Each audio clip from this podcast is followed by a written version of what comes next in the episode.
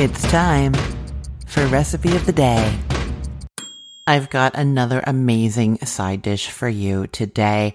Now, if you are gearing up for Thanksgiving and looking for casserole ideas, this is perfect for that. But it's also just such a wonderful side dish that it can do that thing I've talked about before, the side dish solution, where you make a really great side dish and then everything else can be really simple. So this is a butternut squash casserole that has a bechamel sauce with roasted butternut squash and then a panko parmesan topping. So it's creamy, it's sweet, it's kind of meaty from that texture of the butternut squash, you know what I mean? And so you can make this casserole and then just have like some chicken breasts and maybe a little bit of rice. You don't even need that. Just some chicken breasts, maybe a few leaves of salad.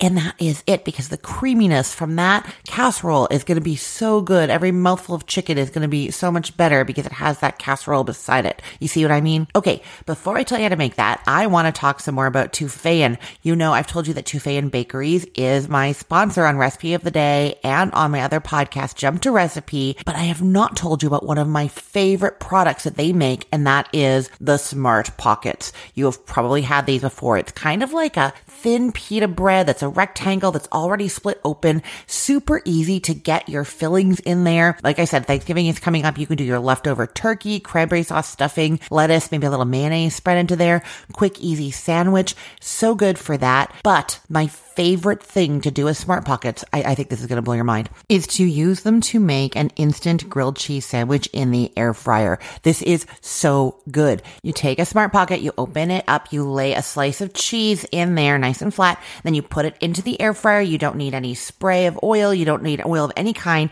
Put it in the air fryer for about five minutes, flipping it over halfway through. It stays intact. Nothing is oozing out. It, nothing's blowing around in there. You know how the air fryer can do that. It's all held in place by the Smart Pocket.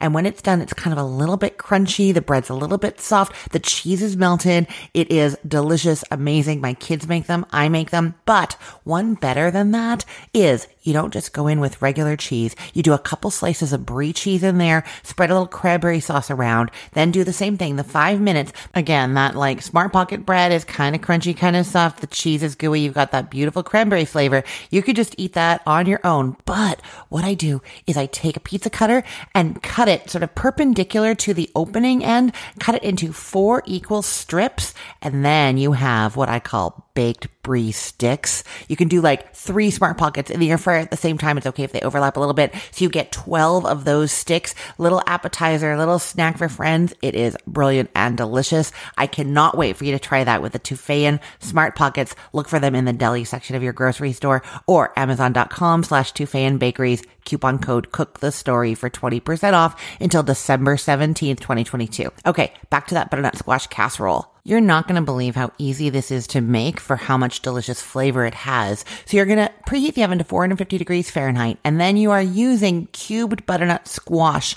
I find it easiest to use either frozen cubed butternut squash, or you can get it already peeled and cubed in the produce section of the grocery store. I do have instructions for peeling and cubing it yourself. But you know, I've told you before that I get kind of an allergic reaction on my hands when I handle the outside of a butternut squash, so I don't like to do that. But you absolutely can. Any of those are going to work, and the recipe does not change whether you're starting with the frozen or the ones that you've cubed yourself or the grocery store cubed already. All the same. Then you take those cubes and you put them into a baking dish with two tablespoons of melted butter, a little bit of salt and pepper, toss it all around, and then put that in the oven for twenty-five minutes until the squash is fork tender.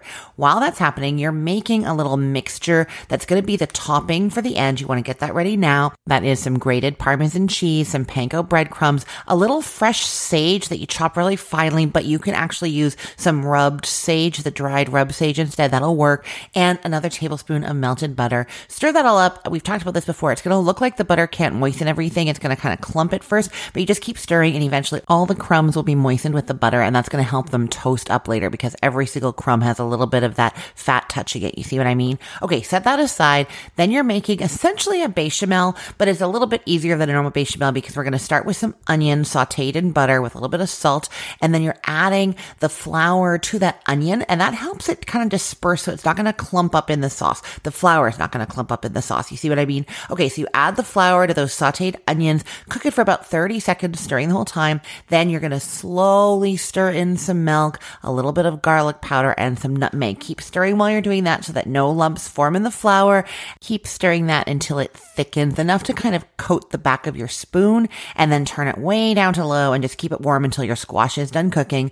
Once that squash is fork tender from the oven, you take the baking dish out and then pour the sauce over the butternut squash, top it with your breadcrumb mixture. That goes back into the oven for just ten minutes. You're really just toasting those breadcrumbs, and then that is it. I do say let it stand for about ten minutes before serving. That's going to stop it from kind of bubbling and sort of tighten it up a little bit so that it doesn't just ooze onto the plate when you serve it. But if you're doing this as part of your bigger Thanksgiving meal, you're going to take it out of the oven. It's going to be like on the buffet table or on the table with all of your people sitting around. So it's going to get that resting time there anyhow. Okay, I will put the link to this recipe in the show notes, or you can head to cookthestory.com slash R O T D and get it there. You can also subscribe to this podcast there, and you can listen to all of the other episodes from there as well. So that's cookthestory.com slash R O T D.